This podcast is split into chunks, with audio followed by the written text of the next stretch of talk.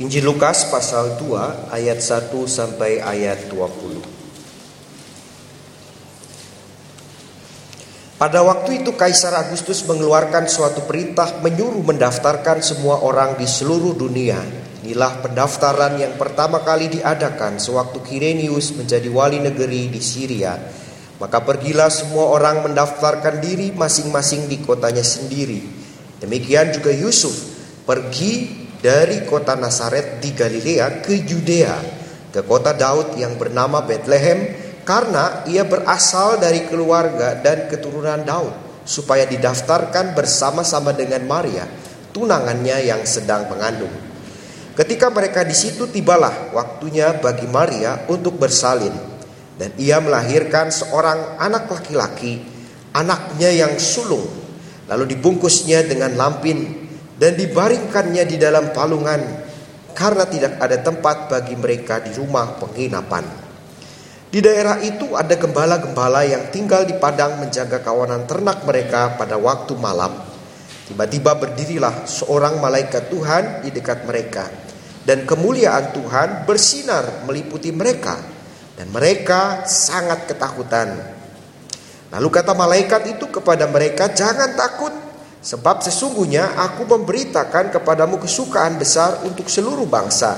Hari ini telah lahir bagimu juru selamat, yaitu Kristus, Tuhan di kota Daud. Dan inilah tandanya bagimu: kamu akan menjumpai seorang bayi dibungkus dengan lampin dan terbaring di dalam palungan." Dan tiba-tiba tampaklah bersama-sama dengan malaikat itu sejumlah besar bala tentara sorga yang memuji Allah. Katanya, kemuliaan bagi Allah di tempat yang maha tinggi dan damai sejahtera di bumi di antara manusia yang berkenan kepadanya. Setelah malaikat-malaikat itu meninggalkan mereka dan kembali ke sorga, gembala-gembala itu berkata seorang kepada yang lain, Marilah kita pergi ke Bethlehem untuk melihat apa yang terjadi di sana seperti yang diberitahukan Tuhan kepada kita. Lalu mereka cepat-cepat berangkat dan menjumpai Maria dan Yusuf dan bayi itu yang sedang berbaring di dalam palungan. Dan ketika mereka melihatnya, mereka memberitahukan apa yang telah dikatakan kepada mereka tentang anak itu. Dan semua orang yang mendengarnya heran tentang apa yang dikatakan gembala-gembala itu kepada mereka. Tetapi Maria menyimpan segala perkara itu di dalam hatinya dan merenungkannya. Maka kembalilah gembala-gembala itu sambil memuji dan memuliakan Allah karena segala sesuatu yang mereka dengar dan mereka lihat semuanya sesuai dengan apa yang telah dikatakan kepada mereka. Demikian Injil Tuhan Yesus Kristus berbahagialah mereka yang mendengarkan firman Allah dan yang memeliharanya. Haleluya.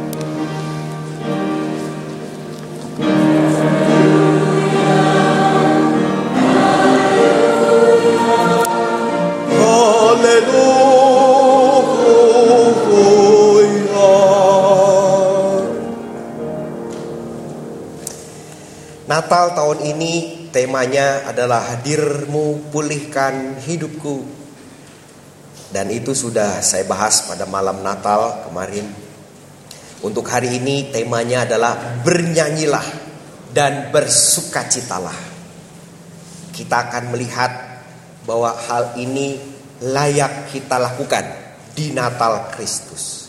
Bernyanyi dan bersukacita. Apa sebabnya? Mari kita simak satu persatu alasannya. Orang dapat memiliki asumsi-asumsi yang buruk atau dugaan-dugaan yang buruk saat dia cepat menyimpulkan sesuatu. Saat dia cepat menyimpulkan kehidupan pada saat dia jatuh. Aku tidak bisa bangkit lagi. Di sinilah titik akhirnya. Tidak ada lagi pengharapan. Orang dapat hanya melihat dari satu sisi, padahal ada banyak sisi yang ada di dalam kehidupan ini. Kalau itu yang dilakukan, maka orang akan kehilangan sukacita dan damai sejahtera. Pada Natal pertama, Natal Kristus yang pertama, ada asumsi buruk cepat menyimpulkan hanya melihat dari satu sisi itu. dan para gembala yang melakukan itu. Mereka takut Bapak Ibu Saudara-saudari. Karena pada saat suasana gelap mereka menggembalakan ternak mereka di padang, tiba-tiba lahirlah hadirlah sinar terang cahaya kemuliaan Tuhan meliputi mereka dan malaikat mendatangi mereka. Waktu itu orang-orang Yahudi taat dan tahu kalau malaikat Tuhan datang itu berarti penghukuman. Itu berarti kematian bagi yang didatangi. Oleh sebab itu mereka takut. Mereka cepat menyimpulkan, aduh silakan malaikat datang. Zaman sekarang orang juga menjadi cepat takut kepada suara Tuhan. Ada orang yang enggan berbakti ke gereja dengan alasan, aduh pak, hidup saya masih belang belentong begitu bahasa Betawinya ya. Masih banyak dosa pak.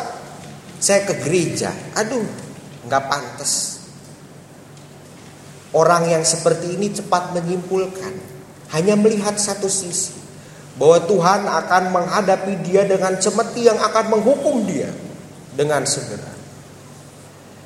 Mungkin itulah yang ada di dalam benak gembala pada saat didatangi oleh malaikat. Tapi apa betul asumsi dugaan mereka itu? Ternyata kesimpulan mereka salah besar. Malaikat mengatakan, "Jangan takut, Aku memberitakan kesukaan besar bagi seluruh bangsa-bangsa. Ternyata beritanya bukan berita buruk, tapi berita baik. Dan bukan hanya untuk mereka para gembala, tapi seluruh bangsa. Berita apa itu? Bahwa hari itu telah lahir Raja Penyelamat, Juru Selamat, yang diurapi Allah, Kristus di kota Daud. Sebuah kabar sukacita sekali. Kalau kita lihat sejarah pada waktu itu Bapak Ibu, daerah Palestina, Yudea dan sekitarnya ada di dalam penguasaan Romawi. Orang Romawi dengan bangga mengatakan semboyannya Pax Romana. Ya, kedamaian yang dibawa Roma, tapi mereka membawa kedamaian ya tetap saja dengan penindasannya memajaki orang yang dijajah dan mereka menganggap diri mereka itu lebih tinggi ketimbang orang-orang yang dijajah. Kaisar dianggap sebagai yang ilahi. Dan kalau gembala mendengar juru selamat hadir di kota Daud, ingatan mereka kembali digugah tentang kehadiran Daud, sosok besar yang memimpin Israel untuk menjadi jaya di hadapan bangsa-bangsa. Sebuah kabar yang baik. Dan tentu mereka menanti-nantikan pembebasan itu. Kabar gembira. Ah, rupanya mereka cepat menyimpulkan malaikat ini bukan membawa kabar buruk. Malaikat ini membawa kabar baik. Tapi lalu berlanjut Malaikat mengatakan kamu akan menjumpai juru selamat itu. Kamu akan menjumpai bayi dibalut dengan lampin kainnya. Dan dia dibaringkan di palungan. Timbullah kejutan yang berikutnya. Mengapa harus bayi? Bayi yang dibalut dengan kain dibaringkan di palungan. Kalau Allah memilih untuk memberikan juru selamat, tidakkah bayi itu harus menjadi bayi yang spesial, kuat, dididik di istana dan sebagainya. Tapi mengapa bayi di dalam dibaringkan di palungan dan dibalut oleh lampu? Bapak Ibu kalau kita renungkan ternyata Allah memilih untuk hadir di dalam proses kehidupan yang nyata yang dialami oleh manusia. Gembala mana yang tidak tahu namanya palungan. Tempat makan hewan. Semua gembala tahu itu. Sebab itulah yang menjadi uh, yang mereka lihat, yang mungkin mereka pegang saat gembala uh, domba-domba mereka tidak meladang, tapi di kandang saat mungkin musim dingin. Kalau Allah memilih untuk menetapkan juru selamat di dalam diri seorang bayi, Itu berarti Allah mau terlibat di dalam proses kehidupan manusia senyata-nyatanya. Kita lihat tokoh-tokoh besar, Musa itu dipilih Allah dari bayi. Nabi-nabi, Yesaya, Samuel, dari kecil dari bayi sudah ditentukan oleh Allah. Ini menjadi alatku. Dengan demikian para gembala diajak untuk memperluas pandangan mereka bahwa kehadiran juru selamat yang akan membebaskan mereka dan banyak bangsa justru hadir di dalam proses yang tidak istimewa, tidak terlalu istimewa di dalam keseharian hidup mereka sebagai seorang gembala. Hadir sebagai bayi yang rapuh, yang harus dibalut kain karena kalau tidak dibalut kain kulitnya yang masih muda itu akan tergores oleh palungan yang mungkin tajam-tajam. Itulah cara Allah. Cara Allah membaru. Zaman sekarang mungkin kalau berita malaikat kembali kita dengarkan, Allah akan pilih hal-hal yang sehari-hari kita tahu. Kalau dulu bayi Yesus lahir dibaringkan di palungan, maka Allah mungkin akan menggunakan cara yang tidak terlalu beda. Yesus juga akan lahir di keseharian hidup kita. Kalau ibu-ibu yang bekerja di dapur, bapak-bapak yang bekerja menjumpai meja kerja, anak-anak yang kuliah menuntut ilmu, di dalam keseharian kita Allah mau berproses. Inilah yang merupakan kabar baik ya. Yang kadang kita tidak mampu maknakan di hari Natal. Allah mau terlibat di dalam keseharian Bapak Ibu, Saudara-saudari dan saya. Itu dia buktikan dulu saat para gembala mendapat berita sukacita. Dia dibaringkan di palungan. Selain sebagai keturunan Daud, Daud dulunya juga adalah gembala. Maka pembaruan kehidupan oleh Allah dimulai dari keseharian. Dan Allah mau berproses dalam manusia dari bayi, anak-anak, dewasa, nanti Kristus berkarya untuk menebus dosa dunia. Dengan karya pemberian hidupnya dan pengajarannya. Dan itulah sebabnya malaikat beserta bala tentara sorga bernyanyi-nyanyi memuji Allah. Mereka bangga akan tindakan Allah. Zaman sekarang sedikit sekali orang yang mampu memuji Allah, bangga kepada Allah. Godaan orang modern Bapak Ibu, Allahnya disembunyikan. Imannya tidak muncul di dalam keseharian. Orang yang mau dan sanggup memuji Allah, dia bangga akan karya Allah. Dan malaikat memuji-muji Allah untuk memberikan kepada gembala dorongan. Bukan kaisar Romawi sebenarnya yang punya kuasa kepada kamu. Allah di tempat yang mati, dialah yang memiliki kuasa. Terpujilah dia. Sejahteralah manusia yang berkenan kepadanya. Manusia yang mau mendengar dan cukup peka mengetahui rencana Allah yang baik dan menanggapi rencana Allah itu dengan ketaatan. Dan betul Bapak Ibu, gembala ini adalah orang-orang yang praktis. Mereka tuh kalau melihat domba nggak makan, ya dikasih makan. Domba-domba haus, ya diberikan air. Oleh sebab itu mereka segera saja, cepat-cepat, kata Lukas tadi mereka menjumpai Kristus. Mereka punya kerinduan untuk menerima pembaruan dari Tuhan itu. Mereka ingin tahu. Dan itulah makna ketaatan. Taat bukan hanya mampu menangkap apa pesan yang didengar, tapi taat adalah meringankan kaki untuk menjumpai Kristus. Godaan orang modern lagi kakinya terlalu berat untuk menjumpai Kristus.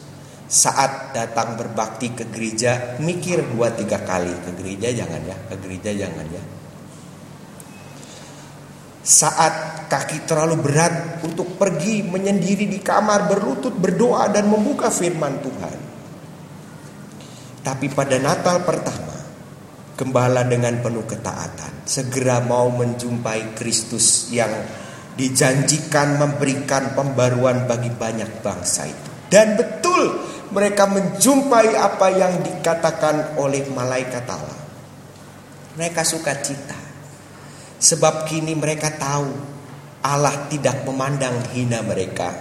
Orang-orang sederhana yang mungkin jarang pergi ke bait Yerusalem karena harus mengembalakan domba.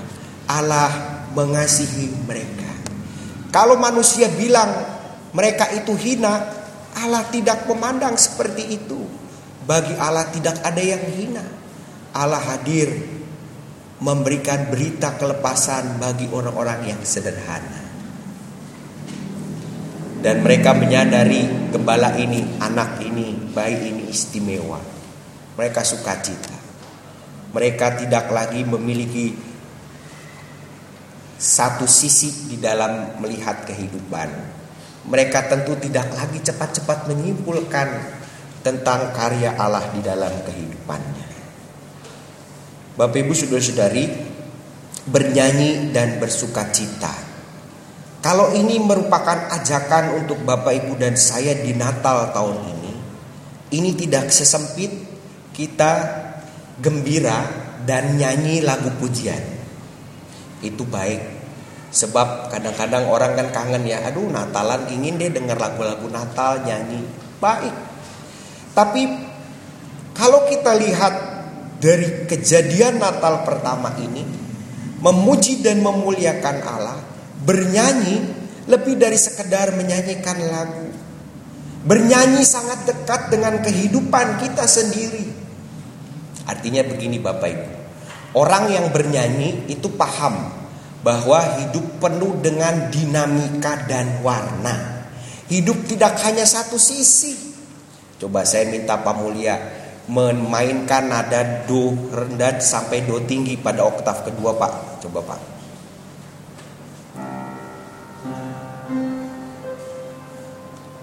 Do, do, re, do, re, mi, do sampai do tinggi pak.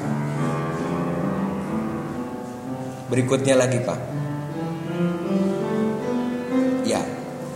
Bapak Ibu, lagu itu sebenarnya lagu apa pun yang kita dengarkan hanya terdiri dari tujuh nada. Tujuh saja. Tapi kalau kita sudah mendengar lagu variasi dari tujuh nada itu, barulah kita tahu, oh lagunya ini. Orang yang bernyanyi adalah orang yang mampu memadukan tujuh nada dengan tentu dengan tempo, ketukan, dengan yang uh, harmonis, yang indah. Kalau kepada kita di Natal ini diajak untuk bernyanyi, itu berarti kita diajak untuk melihat menjalani hidup dengan intonasi. Tidak melulu menggunakan satu nada suram-suram khawatir-khawatir. Masih banyak nada-nada di dalam kehidupan ini. Hidup penuh dengan dinamika. Kita diajak untuk melihat dengan utuh kehidupan ini. Kehidupan yang penuh warna karunia Tuhan.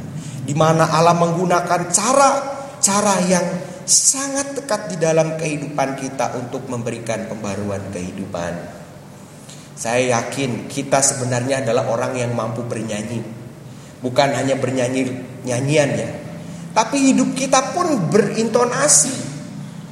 Coba deh kalau seorang uh, ayah atau ibu menenangkan anaknya. Biasanya begini nang ning ning nang ning kung nang ning. Perhatikan intonasi yang beda-beda itu ya. Itu kan nyanyian. Nang ning ning nang ning kung nang ning. Meskipun tidak tahu nada pasti bisa.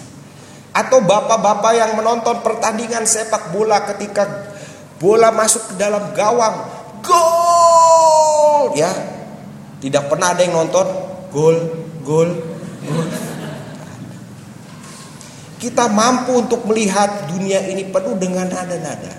Dan kalau pada Natal ini kita diajak untuk bernyanyi, itu berarti kita diajak juga seperti malaikat mengajak gembala, pergilah Lihatlah di dalam kesarian hidupmu pun Allah berkarya. Yesus mau hadir di tempat kerja kita, memberikan kita hikmat. Yesus mau hadir di dalam kita mengisi karir kita supaya kita tidak hanya melihat satu sisi saja di dalam kehidupan ini. Yang kedua kita diajak untuk bersuka cita. Sukacita di sini tidak sama dengan senang atau tertawa terbahak-bahak. Sukacita berarti memiliki kedalaman kita memiliki kesukaan akan warna-warni kehidupan, baik duka maupun suka. Dan yang lebih penting yang mendukakan. Orang yang bersuka cita adalah orang yang mampu melihat masalah sebagai tamu yang dia sambut. Oh, masalah. Selamat datang. Engkau akan membuat aku kuat. Imanku akan teruji dengan baik. Dan orang seperti itulah yang punya pengharapan. Orang yang seperti itulah yang akan merasa damai sejahtera. Yang tidak terburu-buru merubah suasana hati yang menjadi kelabu. Tetapi dia selalu bersedia bahkan mentertawakan situasi kehidupan yang murung sekalipun. Kalau orang Jawa rasanya mudah ya. Kadang-kadang kan ada namanya falsafah untung. Jatuh untung cuman kakinya ya yang luka, tangannya masih bisa. Orang yang seperti itu kan punya pengharapan. Bersuka cita di Natal Kristus itu berarti kita menyukai warna-warni yang Allah sediakan. Karena memang cara Allah penuh dengan kejutan di Natalnya. Dan kalau kita mau menerimanya, kita memiliki damai sejahtera yang memberikan kekuatan. Gembala merasakan kehadiran Allah di dalam keseharian mereka. Di dalam palungan. Hal yang mereka tahu. Dan saya yakin Kristus pun mau lahir di dalam keseharian kita. Di tengah meja kerja kita di tengah pekerjaan rumah tangga kita. Bahkan di tengah masalah kita sekalipun Yesus mau lahir di sana. Memberikan kepada kita pembaruan hidup. Berarti kita tidak lagi takut di Natal Kristus. Sebab Allah memberikan kabar baik. Berarti kita mau mendengar berita itu. Bahwa Allah punya rencana. Berarti kita mau menjumpai Kristus di dalam keseharian hidup kita. Saya tidak pernah bosan mengajak kita untuk bersaat teduh. Sebab saat ini Kristus dapat kita jumpai di dalam firman Allah dan di dalam Roh Kudus. Kita tidak lagi memberatkan kaki kita untuk menjumpai Kristus. Berarti kita juga mau berkarya seperti gembala membagi sukacita karena perjumpaan dengan Kristus kepada banyak orang di dalam keseharian hidup kita. Mari Bapak Ibu natalkan Kristus. Biarkan dia lahir di hati kita. Biarkan dia mempengaruhi segenap hati, pikiran dan segenap kehidupan kita. Saat itu terjadi, sungguh kita boleh merasakan damai sejahtera yang Tuhan berikan di dalam Natalnya. Tuhan menolong kita. Amin.